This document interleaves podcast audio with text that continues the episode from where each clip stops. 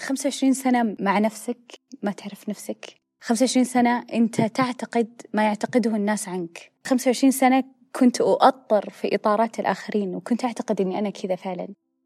ما كنت أعرفني. دخلت عليه كأني أنا الطبيبة حرفيا. فتحت الباب قلت دكتور! أنا عرفت إيش فيني. قلت أنا عندي ADHD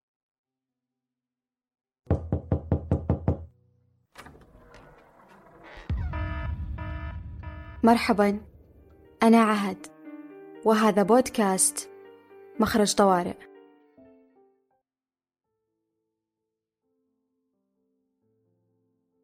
أهلا سعاد سعيدة لوجودك في مخرج طوارئ. أهلا وسهلا عهد.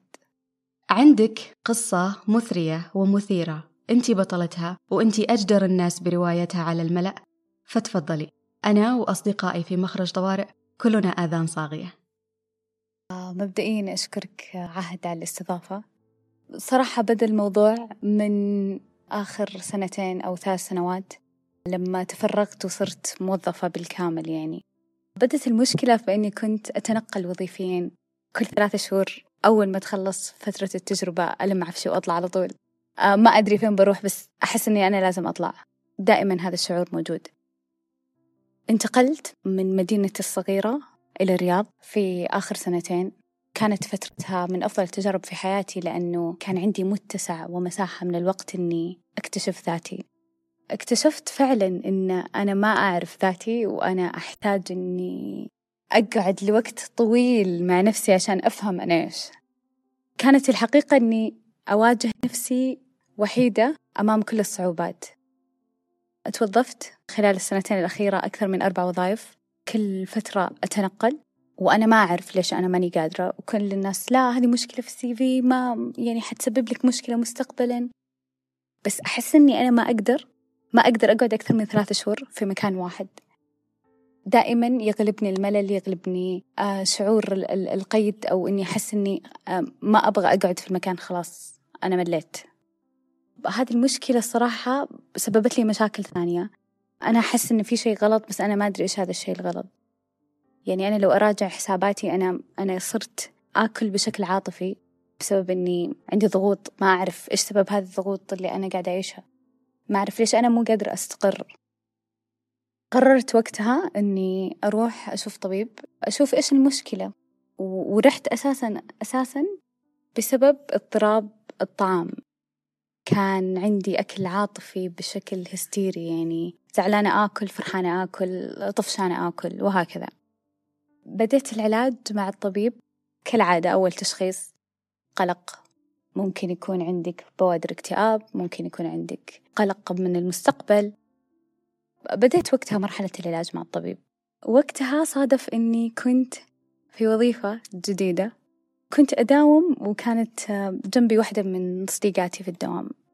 فذاك اليوم أذكر أني كنت أجلس جنبها وأنا أشتغل بعدين فجأة كذا لفت علي قالت لي سعاد تدرين أنتي مرة تشبهين شخصية زوجي. وقتها أنا استغربت قلت شلون يعني؟ قالت لي هو عنده ADHD يعني. وكذا دايما عنده فرط في الحركة وعنده تفكير زايد عن اللزوم يعني. وإنتي أحسك كذا يعني. أنا وقتها كأنه في شرارات كذا كثيرة تطايرت في مخي. لأن مر علي الموضوع هذا من قبل.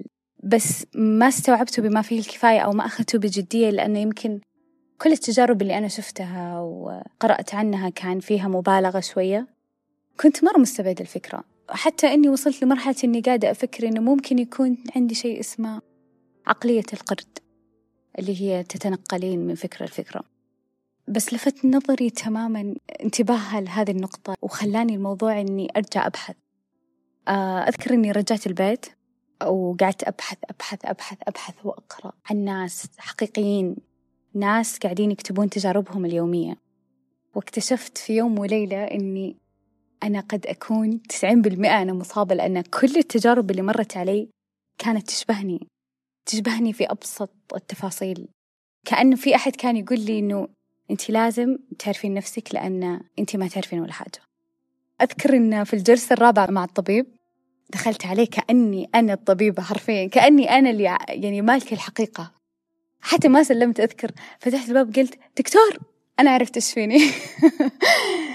يعني ما أنسى وجهه الصراحة. قال لي أهلا سعاد تفضلي اجلسي.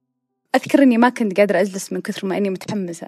الحماسة قاعدة تطيرني لأني قاعدة أحس إني أنا عرفت شيء أنا المفروض إني أعرفه من زمان عرفتي قام قال لي إيش في إيش عندك؟ قولي لي. قلت أنا عندي ADHD أذكر إنه وقتها ضحك وقال لي إن التشخيص ياخذ وقت بس هذا واحد من الأشياء اللي أنا كنت كاتبها في تشخيصك. بس كان لازم أخذ وقتي في التشخيص. هذه اللحظة كانت من أعظم اللحظات في حياتي. خمسة وعشرين سنة مع نفسك ما تعرف نفسك. خمسة وعشرين سنة أنت تعتقد ما يعتقده الناس عنك. يعني خمسة وعشرين سنة كنت أؤطر في إطارات الآخرين وكنت أعتقد أني أنا كذا فعلا. ما كنت أعرفني. فكان شيء رائع أن أنا صرت أعرف أنا مين أو أنا إيش. كان صعب علي جدا. جدا إني أعيش كل السنين اللي راحت وأنا أعتقد إني أنا شخص مهمل أنا شخص غير كفء أنا شخص طبيعي بس برضو غير كفء أنا طبيعي أنا زي زي يعني أنا كنت أعتقد إني أنا زي زي الآخرين فعلا يعني. بس كان يصاحب هذا الشعور شعور العادية أو شعور إني شخص عادي شعور باللوم شعور بجلد الذات عالي عالي عالي جدا. يخليني الموضوع أضغط على نفسي بشكل مو طبيعي عشان أسوي شيء واحد عشان أثبت إنه لا أنا مو مهملة لا أنا مو غبية لا أنا مو يعني أنا أقدر أسوي هذه الأشياء. بس كانت تأخذ مني وقت مرة كبير كانت تأخذ مني مجهود مرة عظيم. أذكر إني في حياتي الدراسية كلها كنت أعاني في جزء وجزء ثاني كنت أبدع فيه صراحة. كان عندي وجهين لشخصيتي في المدرسة. الوجه اللي اللي اللي كان متعارف عليه وكان يسبب لي مشاكل هو الوجه اللي دائما يعنفوني المعلمات وزي اللي يحاولون يعاقبوني عشان أوقف الأشياء اللي قاعدة أسويها. كنت في في الفصل الدراسي يعني كثيرة الحركة. ماني قادرة أقعد على الكرسي حرفيا. الطالب الصغير هذا مو قادر يسيطر على نفسه 45 دقيقة. كان دايما أسبب فوضى في الفصل. يعني ما ما أقدر أقعد ما أقدر أقعد بشكل طبيعي. لازم أقوم أمشي وأتحرك في الفصل والأستاذة تشرح. كانت حركتي هذه مرة تسبب مشاكل. كانت دايما آه المعلمة تشتكيني لأمي. تقول لها أن بنتك ما تقعد وتشتت البنات وكل مرة أحاول إني أخليها تقعد بس هي ما قادرة تقعد. وهي ما, ما تقعد. حرفيا هي قاعدة بس تثير شغب في الفصل. بينما هي لما تطلعني مثلا هي تعتقد إني أنا ماني مركزة معها أو أو إني أنا ماني فاهمتها. لما أكون أتحرك وأسوي شغب تطلعني هي يعني عشان أقوم أحل على أساس إنها تحرجني قدام الطالبات تكتشف إني أنا فعلا عارفة هي إيش كانت تقول. هذه طريقتي أنا في التركيز. أنا أركز لما أشغل نفسي بشيء ثاني عشان الطاقة هذه. فكانت تتفاجأ دائما ودائما تحس إني أنا شخص أناني ان أنا قاعدة بس أشتت البنات وأنا في النهاية أقوم أعرف أحل يعني. كان عندي يعني سلسلة مشاكل في المدرسة. الطالبة المشاغبة اللي دائما تهرب يعني إلى عمر كبير وأنا لسه أهرب من المدرسة يعني. بينما هذه الطالبة المشاغبة هي الطالبة اللي تمثل المدرسة برا في آه، المحافل. الطالبة اللي دائما إذا كان في شيء في تكريم في تقديم في إذاعة سعاد تطلع. فكان عندي جانب ثاني اللي هو جانب جانب الشغف. كان عندي شغف كبير مرة في الأداء المسرحي. عندي شغف في الكتابة منذ الصغر. اكتشفت هوايات كثيرة وكان كل فترة أجرب وأهتم بشيء.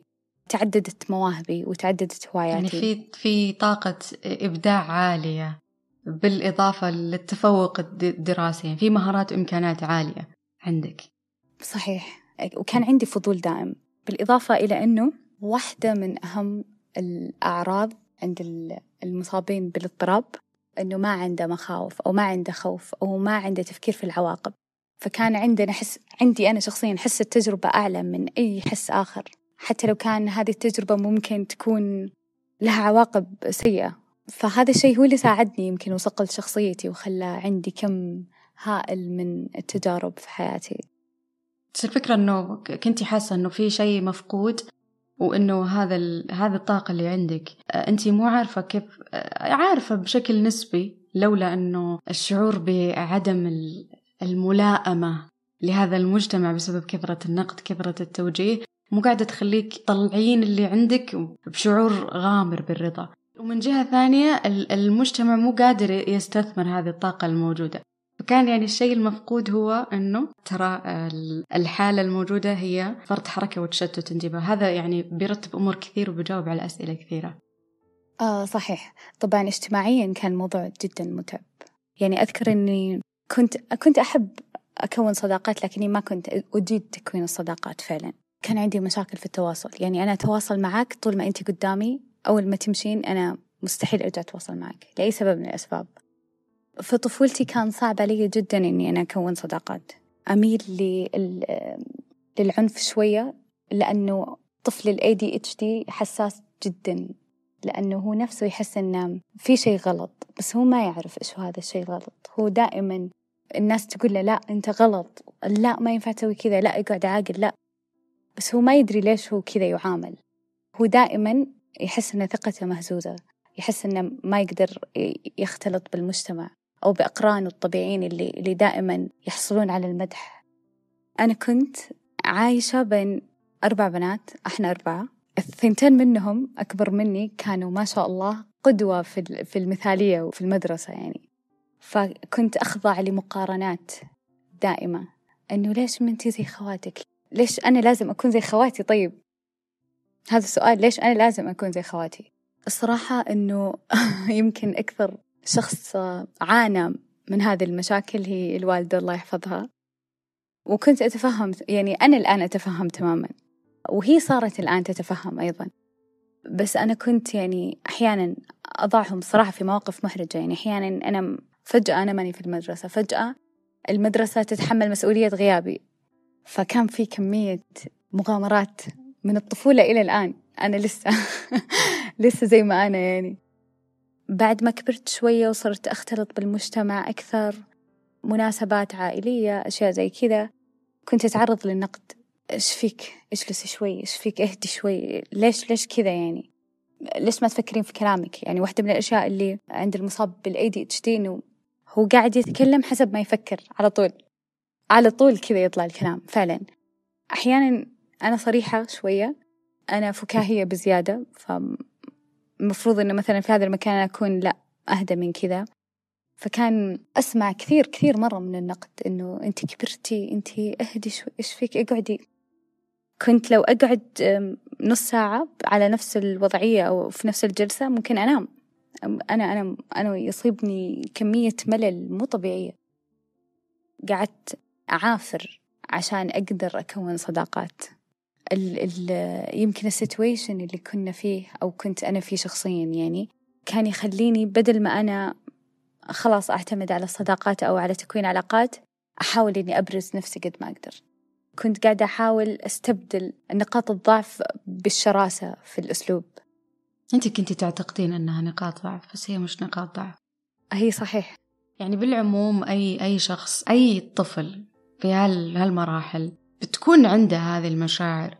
بس في ناس مثلا يصير عندها آه، وضع خاص نتيجة إما أنه هي قاعدة تتعرض لتعنيف أو قاعدة تتعرض لتنمر أو أنه مثلا قاعدة تمر بظرف عائلي مثلا. يعني يكون في عامل ضغط. عامل الضغط في في قصتك أنت هو أنه في أي دي اتش دي بس لا أنت عارفة ولا الناس عارفة.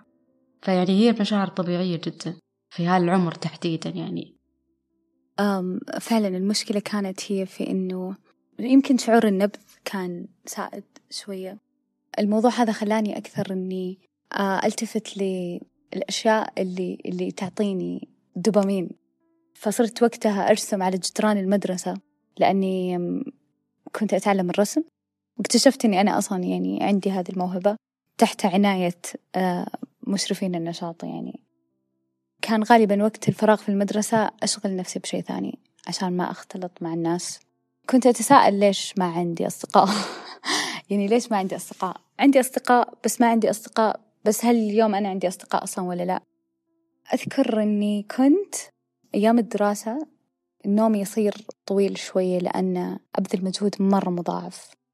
الشخص الطبيعي العادي بيبذل مجهود للتركيز بس أنا بأبذل خمسين ستين سبعين بالمئة مجهود إضافي للتركيز. وعشان أفهم إيش قاعدة تقول الأستاذة من أكبر المشاكل اللي كنا كنت أواجهها الاختبارات والمذاكرة. أنا مستحيل أذاكر. أنا استحالة أقدر أمسك الكتاب وأذاكر. كيف تفوقتي طيب؟ شوفي الصراحة على نقطة التفوق يمكن كان موضوع اهتمامي أنا بالعلم بشكل عام أو تركيزي في الحصة يمكن هو اللي كان كنت أعتمد عليه أكثر من أي شيء ثاني. كنت بالعادة أحاول قد ما أقدر إني أشغل نفسي بشيء عشان أقدر أركز. فلو تعرفين لعب الورق يعني كنت أحاول أقلب ورق دايما في يدي بس عشان أحاول أركز معها. أنا كنت من غير ما أحس أنا قاعدة أحاول إني أشغل نفسي بنفسي لأنه صعبة. أنت خلاص أنت صرتي في الثانوي أنت صرتي في المتوسط. ما عاد تنفع حركات الطفولة هذه. الأشخاص السمعيين أساسا يحبون يشتغلون وهم يسمعون. عكس الشخص البصري لازم يشوف. فمثلا إذا بيسمع بودكاست البصري يحب إنه يجلس ويشوف الضيف والحوار كيف قاعد يمشي والوجوه والتعابير وهذا كله. الشخص السمعي حتى لو الحلقة معروضة على اليوتيوب تلقينا مشغلها ويلا قاعد قاعد يشتغل قاعد يرتب قاعد يرسم لازم يكون في حركة. إي صح. يعني أنا قاعدة أجيب المعلومات اللي أنا أعرفها وأحطها مع المعلومات اللي أنت تعرفينها مع حكاية ال ADHD أساسا وإيش الصفات اللي اللي موجودة عند الأشخاص المشخصين بال ADHD لأنه أساسا أنت ذكرتي كذا عرض من من البداية. قلتي حركة قلتي سالفة التركيز آه، قلتي إنه في عنف في عدوانية في تنافس آه، في حساسية زايدة في مشكلة في العلاقات في عفوية. هذه كلها موجودة لكن الأعراض اللي تسوي عامل ضغط للشخص وتخليه يحس إنه في شيء غلط نفس ما حصل معك أنت آه، قبل تتوجهين للدكتور أو أو شكتي إنه أنت تتشخصين مثلا باكتئاب صح ولا لا؟ صح أولا آه، قلق واكتئاب بس القلق هو أعلى لأن البوادر أو الأشياء الواضحة للشخص اللي مصاب بال ADHD يمكن آه، تتشابه مع القلق أكثر من الاكتئاب. هذه الأعراض كلها قاعدة تتقاطع مع أمور كثيرة يعني إذا بتتكلمين مثلا عن التركيز. طب في أمور كثيرة ممكن أنها تسبب مشكلة في التركيز يعني الأشخاص اللي عندهم آه، مشاكل في آه، في الغدة الدرقية الأشخاص اللي عندهم مشاكل في الدم حتى الاكتئاب نفسه يأثر برضو على على على التركيز. نقص الصوديوم بالجسم يأثر على عمل الدماغ. فكل هذه العوامل تأثر على التركيز. ففي طريقة محددة للتشخيص بس إنه أبي أعرف كيف شخصك الدكتور. طريقة التشخيص يعني حسب ما قرأت وأعرف يعني والطريقة اللي أنا تشخصت فيها تحتاجين إلى كم جلسة مع معالج أو مع شخص مختص عشان يقيس هل أنت فعلا عندك ولا لا. لأن زي ما قلت لك هي تختلط بأشياء مرة كثير. في تيست في اختبارات سريرية تنعمل عشان يتأكدون فقط من نقطة اللي أنت بتتكلمين عنها إنه مو غدة مثلا أو مو شيء عضوي قاعد يأثر. لكن في تيست عشان أعرف إذا أنت عندك ADHD يعني تحليل آه، أشعة شيء لا ما في شيء ملموس. هي عبارة عن دراسات سلوكية. أذكر إن يوم يوم اليوم عشان يتأكد عشان من التشخيص قال لي الدكتور في مية سؤال أحتاجك تجاوبين عليه. وجلسني على كرسي قدام جهاز كمبيوتر. قريت الأول والثاني بعدين التفت قلت أكيد إنك ما تبغى تعطي شخص مصاب بال ADHD 100 سؤال عشان يجاوب عليه. فوقتها قلت أنا ما أقدر أنا ما أقدر أقعد أجاوب. أنت اسألني بس أنا مستحيل أقعد كذا أقرأ كل سؤال وأجاوب عليه بهذا التركيز اللي مو عندي أصلا. ما هو موجود. وقتها ضحك الدكتور قال لي طيب أنت احكي لي عن أنت إيش تحسين بشكل عام؟ وتطرقت لهذه التفاصيل. الفوضوية كانت واحدة من أهم السمات. كان في مشكلة دائما أحس فيها. لما كنت أشتغل مع البارتنر كنا نكتب لستة بالأعمال اليوم. كانت هي تكتب لستة مرة طويلة وأنا يكون عندي مثلا حاجتين بس أسويها. نقعد سوا نشتغل تلتفت علي تقول لي أنا خلصت. أنتي خلصتي؟ فهنا أنا أسكت شوي. فعلا يعني أنا ما خلصت. طب أنا إيش كنت قاعدة أسوي من أول يعني؟ ياخذ مني مجهود عظيم إني أبدأ في, في الشغل. كنت أروح النادي قبل الدوام أمارس رياضة الملاكمة. فكنت متعودة الصباح أصحى بدري أروح النادي بعد النادي أروح الدوام. فأذكر مرة في أحد الله يذكره بالخير يوم داومت أنا من غير ما أروح النادي ولا قدرت أقعد على الجهاز ولا قدرت أشتغل لأني ماسكة ورقة وقلم وقاعدة أشتغل وأنا أمشي. ماني قادرة أقعد وأشتغل. فكنت أتوقع أن كانت طاقتي عالية جدا ذاك اليوم. عالية جدا لدرجة أنه لف علي وقال لي سعاد أنت رحت النادي اليوم؟ قمت أنا قلت لا ما رحت النادي. قال لي إذا جاء يوم وما رحت النادي لا تجين الدوام داومي عن بعد. إذا كنتي خايفة تتأخرين على الدوام فتكنسلين النادي فأنا ما عندي مشكلة تتأخرين على الدوام. روحي النادي وتعالي الدوام. هذا تصرف واعي بغض النظر عن هذا الشخص عنده فكرة أنه أنت عندك أي دي اتش دي أو لا. هذا التصرف منه تصرف واعي بصراحة. جدا. أنا أنا ممنونة الصراحة لتفهمه. بس إني أنا اندهشت من نقطة إني أنا ماني مركزة إن أنا فعلا يعني عندي مشكلة إذا ما رحت النادي يعني. يسوي معك فرق ال boxing يسوي معك فرق. وأنا طلع طاقة مرة. يعني جهد عالي في النادي. فأوصل الدوام وأنا شوية okay مستقرة شوية أصلا لما صرت أتابع مع الطبيب كان يقول لي إنه مارس الرياضة دايما روح النادي دايما. وأخذتي دواء؟ إي أخذت. أخذت أدوية ال ADHD وساعدتني جدا. بس كان يقول لي إنه في في أشياء لازم نسويها سلوكيا. لازم نروح النادي. لازم ناكل أكل كويس. تابعتي مسلسل خلي بالك من زيزي؟ آه أيوة أكيد. شفته هو نزل أتوقع في عشرين واحد وعشرين أو عشرين عشرين آه أيوة كان في رمضان واحد وعشرين.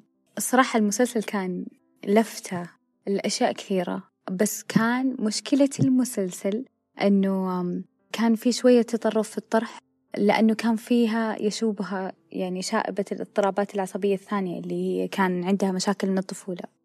طبعا اللي ما يعرف مسلسل خلي بالك من زيزي هو كان يتكلم عن قصة آه، سيدة آه، عمرها فوق 30 سنة متزوجة وواجهت مشاكل في الزواج. كانت تشتغل يا سعاد ولا لا؟ ما كانت تشتغل لا ما كانت تقدر تشتغل كل فترة تطلع. ففي النهاية تكتشف أنه هي عندها أي دي اتش دي هو اللي مسبب لها كل هذه الإشكالات. فعلا كان زي ما قلتي أنت أنه في مبالغة في في الطرح. وصف الاضطرابات العصبية الحاصلة. بالضبط. يمكن كنت ألتمس الكثير من التشابهات الكثير في أتفه التفاصيل لكن صراحة ما قدرت حتى أخذ الموضوع يعني على محمل المقارنة لأنه كان يعني كانت هي شخصية مرة عصبية. وأنا ما كنت أعتبر نفسي عصبية أنا لا بالعكس أنا ما أحس إني شخص عصبي بس أنا شخص مرة هايبر كان في تفصيلة مضحكة جدا صراحة. كان لو تذكرين كانت تاكل الحلويات المطاطة هذيك. أنا لما شفتها أنا تذكرت إني أنا لما أعصب ولا أتضايق ولا شيء ما أحس بنفسي إلا وأنا رايحة البقالة آخذها. ففي في شعور غريب في سكريات طبعا هي تسبب لنا شيء اسمه sugar rush أو أو المفروض إن إحنا نخفف منها ما, ما ناكلها يعني. بس كان يجيني شعور اللي أبغى آكل شيء زي كذا. خصوصا لما أعصب أو أتضايق هو هذا هذا شيء طبيعي عند كل الأشخاص اللي عندهم ADHD يعني يواجهون مشاكل مع الأكل. yes هم أكثر ناس معرضين للإدمان لأنهم دايما يدورون على الأشياء تعطيهم هرمون الدوبامين. عهد أنا أنا الصراحة يعني كان واحدة من أهم الأشياء والأهداف اللي أسويها في حياتي إني أوصل هذا هذا الصوت. أنا أعرف إنه في ناس كثير هي ما تعرف نفسها إلى الآن. أثق بنفسي اليوم لأني أعرف أني ما كنت عمري مهملة. أبدا ما كان هذا إهمال بالعكس. كان هذه محاولات لإثبات نفس. في وسط صعب الواحد يثبت فيه نفسه إذا كان عنده ADHD تطرقت لكثير من الأشياء اللي ممكن تكون فيها تهور. يعني معروف دائما حتى عند البالغين أنهم أكثر تهورا ما عندهم مخاوف. أنا أتذكر أني أنا قلت هذه السالفة. آه، حكيتك عنها. موضوع اللي أنا ما كنت أحس بالخوف تجاه أي شيء في حياتي. أول ما بديت أخذ الدواء كنت أسوق السيارة. جاني شعور مخيف. جاني شعور غريب أول مرة أحسه في حياتي. يعني أنا متعودة من زمان أسوق. ليش أنا هذه المرة أحس برهبة وأنا قاعدة أسوق؟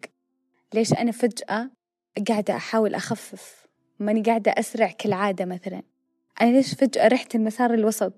أنا في أسئلة كثير كثير كانت في مخي. أنا أنا جاني شيء غريب مرة. لدرجة أنا ما أعرف إيش هذا الشيء. رجعت مع الطبيب. قال لي وقتها إنه هذا الشعور اللي يحس فيه كل إنسان بس أنتي ما تعرفينه. أنتي الخوف هذا شيء جديد عليك. يوم حكيت ويوم بدأ يشخصني قال لي سعاد ال ADHD عبارة عن اضطراب واللي قاعد يحصل في مخك هذا كأنه مخك عبارة عن فرقة أوركسترا كبيرة مرة. كل واحد فيها يعزف أحسن من الثاني بس ما في مايسترو الأوركسترا هذه. يعني تخيلي إنهم كلهم قاعدين يعزفون كل واحد يعزف على هواه. طب أنا أبغى أركز على واحد بس يعزف ما ما يعني شيء مرة صعب. يعني من أهم صفات المصابين ADHD هم multitaskers أشخاص قادرين على إنهم يسوون أشياء مرة كثير موهوبين في أشياء كثيرة.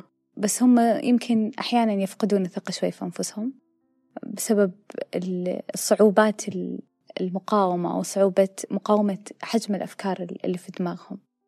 أنا كنت أحس أحيانا إني أنا شخص فعلا مبدع بس هل أنا متأكدة؟ لا. في ناس كثير كانوا يحاولون يوروني لا ساعة ترى أنتي مرة خرافية أنتي مرة مب... أنتي م... يا بس أنا ماني قادرة أصدق لأنه يمكن لأن الوقت ينساب مني وأنا قاعدة أحاول أركز. وكنت أعتقد أن هذا إهمال دائم كان يحطمني الموضوع جدا. بس لما قرأت لما بحثت لما صدقت واكتشفت اكتشفت فعلا أني أنا واثقة من نفسي وأني أنا شخص مبدع فعلا. أنا يمكن ما عندي هذا القدرة على الالتزام مثلا بس أنا عندي القدرة على إني أكتب أصمم أبحر كل كل فترة أبحر في علم جديد عرفتي؟ هذا الشيء هو اللي خلاني أعرف إن أنا مبسوطة إني أنا عندي ADHD فعلا فعلا فعلا فعلا. الحمد لله ألف مرة. بالعكس أنا أشوفها نعمة كبيرة في حياة أي شخص إنه يكتشف إنه هو مصاب بداء الإبداع. ناس كثير تعرفت عليهم بعد فترة من اكتشافي واكتشفت إنهم هم فعلا فنانين مخرجين مصورين كتاب. مستحيل تلقين واحد فيهم يسوي حاجة واحدة لحالها أصلا. إيش تسمين الحالة اللي وصلتي لها الآن؟ تسمينها قبول تعايش؟ إيش تسمينها سلام تقبل تصالح. أنا ونفسي تصافينا. أنت عارفة أنه ناس كثيرة محتاجة هذا الشعور. أنك تلقى ذاك الشيء اللي يعطيك شعور عميق بالسلام بالقبول تجاه حياتك تجاه اللي أنت سويته تجاه حتى مشاكلك. اللي أنت قاعدة تتكلمين عنه هو أشوف أنه احتياج للجميع مش فقط للناس اللي عندها إشكالات آه، أو اضطرابات نمائية أو مشاكل من أي نوع. إحنا جميعا بحاجة لشعور اكتشاف الحقيقة لشعور السلام لشعور القبول لشعور التعايش مع أحداث حياتنا. بالضبط. صحيح. خصوصا لو كنت تحس أن طول حياتك تجهل ذاتك وتجهل أنت إيش تقدر تسوي. وأنت دائما تعتقد أن كلام الناس عنك هو أنت. دائما تبي الناس تقول رأيها فيك. طبعا. طبعا. هذا كلامك ترى أنا قاعدة أقتبس منك. فعلا يعني أنت تبحث عن نفسك في رأي الآخرين فيك. تخيلي أني أنا كنت معتمدة حياتي كلها على كلام الناس. لو أحد قال لي أنت أنت مهملة أنا بصدق إن أنا مهملة. لو أحد قال لي أنت فوضوية أنا ف... أنا بصدق إني أنا فوضوية. أنا ببساطة بصدق أي شيء الناس تشوفه لأني أنا أجهل حقيقتي أنا أجهل أنا مين. كيف كانت ردة فعل أهلك لما خبرتيهم عن موضوع ال ADHD؟ الصراحة كانت يعني فيها خليط من الشعور بالذنب يمكن شوية. وأنا كنت دائما أحس أني أنا قاعدة أخيب توقعات أهلي أو أخيب توقعات المجتمع يمكن اللي حولي. بس ما أن طرحت الفكرة وقلت لأهلي كان في كمية احتواء يمكن كمية شعور بالفخر. في نفس الوقت إني أنا بالرغم من كل هذه الأشياء أنا أنا الآن وصلت لمكان أو وصلت لمرحلة إني أنا قادرة إني أسيطر فيها على نفسي وعلى حياتي وأسس فيها حياة أصلا. سعاد قاعدة تواجه العالم عائلتها موجودة في الصورة لكن موجودة بشكل إيجابي. فيعني ساعات قاعدة تخوض مغامرات محاولات أنها تجاوب على أسئلة كثيرة موجودة في ذهنها محاولات أنها تنتمي للمجتمع اللي هي موجودة فيه. ففي هذه القصة الأهل مش قاعدين يسوون ضغط بشكل كبير. يعني على العكس من قصص أخرى بغض النظر عن حالة الفرد نفسه إن كان عنده ADHD أو لا أحيانا يكون من أكبر الحواجز في حياته هو أهله أنهم ما يكونون داعمين بشكل كويس غير طبعا التحديات اللي هو قاعد يواجهها في العالم الخارجي. لكن أنه يكون فيه هالشيئين تحدي ضمن دائرة العائلة وفي المجتمع في, في الانطلاقة للحياة خصوصا من عمر صغير. بالإضافة إلى وضع ال ADHD هذا يعني بيكون عامل ضغط أكبر. يعني أنا قاعدة أتكلم عن موضوع أنه إلى أي درجة وعي الأم والأب والعائلة مهم. بالفترة الأخيرة لما زادت التوعية حول هذا الموضوع آه، صار صار في خطاب موجه للشباب والبنات اللي عندهم ADHD من العشرينات وطالع. فالآن إحنا إذا بنتكلم عن عن البيئة عن أهل الشخص اللي عنده ADHD يعني إنه والله في شخص شقي إنه أسكت أنت مزعج اللي هو هذا الكلام. في شخص آه، يعني عمره 18 سنة 19 سنة 20 سنة إنه لسه ما عقلت لسه ما كبرت. هذا شيء طبيعي إنه ما دام إنه ما, ما مر في حياتك نموذج أنت شفته واضح عرفت إنه في شيء اسمه ADHD وأعراضه كذا كذا كذا كذا. غالبا إنك بتتعامل معه لأنه هو والله شخص آه، آه، قاعد يتحرك بزيادة شخص مزعج أو شيء من هذا القبيل. صح. ال ADHD اكتشاف حديث يعتبر. الوعي اللي اللي حيكون موجود في المجتمع المخالط للشخص المصاب بال ADHD أهم من العلاج. لأنك أنت عرفت أنا إيش وأنت عرفت وتفهمت وشفت إيش إيش الأشياء السلبية ممكن أو الأشياء اللي تفرط مني وإيش الأشياء اللي أنا أقدر أنجح فيها وإيش الأشياء اللي تميزني أنا. أنا أتكلم في البيت أنا أتكلم في بيئة العمل. بيئة العمل جدا مهمة. المصابين بال ADHD هم ناس مبدعين فعلا يعني. بس إذا كان في leader في المكان هو لا هو لازم يعرف كيف ممكن يخلي هذا الشخص ينجح. لأنه لو لو عرف كيف يخلي شخص شغوف جدا زي مصاب بال ADHD ترى المصابين بال ADHD الشغف والحماسة عندهم أعلى بكثير. متحمسين جدا دائما متحمسين جدا. فإذا أنت عرفت كيف تتعامل وكيف تخلي هذا الشخص في هذه البيئة يطلع أحسن ما عنده فأنت أنت هذا هذا لازم أنت تسويه. أنت عشان تكون ليدر ناجح لازم تكون كذا. والآن مع الوعي أنت حتعرف كيف تخليه يعيش واثق من نفسه كيف حتخليه يعيش مقدام على الحياة. كيف حتخليه آه، يحسن من جودة حياته بدل ما هو قاعد يحس إنه يحارب شيء جواته مو عارف إيش. ترى الشعور الأساسي الأساسي اللي يحس فيه المصاب اتش دي وهو جالس بين الكل قاعد يحس إنه في حرب قاعدة تشب جوا مو قادر يسيطر عليها. هو جالس يقاوم هذه هذه القوة اللي داخله. أنا أبغى أسمعك أبغى أسمعك. أنا أنا يهمني أمرك بس أنا أنا ماني قادر أسمعك لأن في أشياء كثير قاعدة أفكر فيها أو قاعدة تحصل فيا الآن. بس أنا قاعدة أبين لك إن أنا شخص طبيعي وقاعدة أسمعك. إني يعني أقول بهذه الشفافية شيء جدا مريح. طبعا إني أنا قاعدة أتكلم بهذه الشفافية. شيء جدا مريح إني أنا أعرف إن هذا ما عاد عيب بالنسبة لي أو ما عاد شيء غلط بالنسبة لي. بالعكس آه أنا اليوم أحس إني أقدر أقول ببساطة إني أنا لو ما لو كنت قاعدة مع أحد يهمني وقاعد يحكي لي عن شيء وفرط مني في لحظة ما سهيت عنه بسبب شيء ثاني أنا بقول له ببساطة كذا أنا أنا معلش أنا مركز معك بس أنا يعني فرط تركيزي معك في ال في ال في النقطة الفلانية. لو ترجع تعيد يعني المصاب بال ADHD غالبا ما عنده صبر حتى يسمع السالفة كاملة عرفتي؟ فدائما كان أواجه مشكلة في مقاطعة الآخرين. خلاص خلاص يعني اللي أنا أعرفك أنا عارفة السالفة خلاص عرفتي؟ هذا الوضع اللي ماني قادرة ماني قادرة أسمعك للنهاية لأنه ممكن أكمل عنك كلامك. بس أنت أنت الآن تغلبتي على هذا الموضوع. تغلبت آه، نضجت آه، قاومت آه، قاعدة أخذ أدوية. شكرا سعد. الله يعطيك العافية. أسعدتيني كثير بوجودك معي. أنا اللي أشكرك فعلا عهد. أول ما عرفت إن أنا عندي هذا الشيء أنا عاهدت نفسي إن أنا أبغى أقول لكل الناس إن لو أنت حاسس إنك كذا هذه النعمة لما ربي حطها في يدك ووضعها فيك أنت كيف لازم تستخدمها؟ أنت كيف لازم تستمتع فيها؟ أنا مستمتعة جدا لأن عندي ADHD أنا أتوقع أن ممكن كنت أشوف الحياة مملة شوية لو ما كان عندي ADHD شكرا شكرا شكرا مخرج طوارئ. شكرا عهد. حبيبتي. شكرا شكرا شكرا.